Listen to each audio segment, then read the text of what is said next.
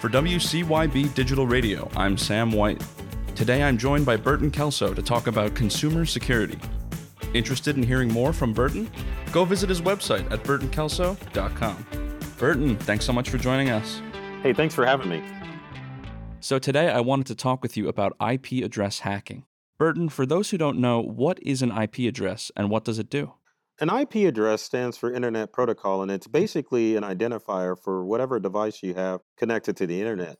In order to send and receive information, each device that connects to the Internet has to have its own separate IP address. So these devices include your desktop computer, laptop computer, and smartphone, tablets, and even e readers. IP addresses are very important because if every device on the internet had the same IP address, then that could possibly jumble the traffic to your device and cause connectivity issues as far as you accessing the web. So, what could cybercriminals do if they had access to my IP address? What cybercriminals can do with your IP address is to clone your device location. So, for example, if your device is sharing the same IP address as a cybercriminal, then the criminal can potentially intercept the information that is meant for your IP address and create phishing scams and other internet related scams to trick unsuspecting people.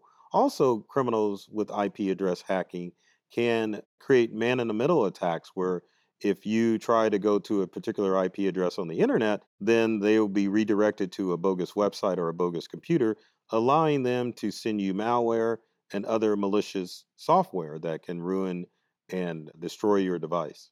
So, what can you do against IP address hacking?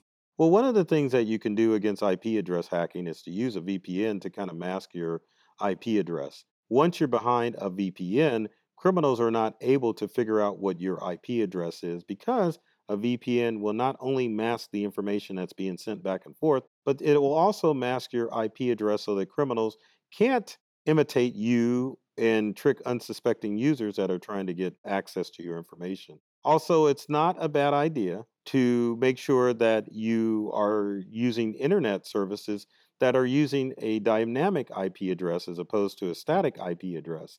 With the dynamic IP address, your IP address is switching on a consistent basis, which makes it harder for criminals to get access to your location or get access to your device and they will then use your IP address to scam other people. Is there anything else you'd like to add? Although IP address hacking is somewhat rare, you really do need to make sure that you are using current tools to make sure that your IP address is safe and secure. Always stay vigilant and understand that cyber criminals are always looking at new ways to get access to your information. Burton, thank you so much for coming on. No problem. Thanks for having me. For WCYB Digital Radio, I'm Sam White. To learn more tech tips from Burton, visit burtonkelso.com. To hear more of our podcasts, go to cybercrime.radio.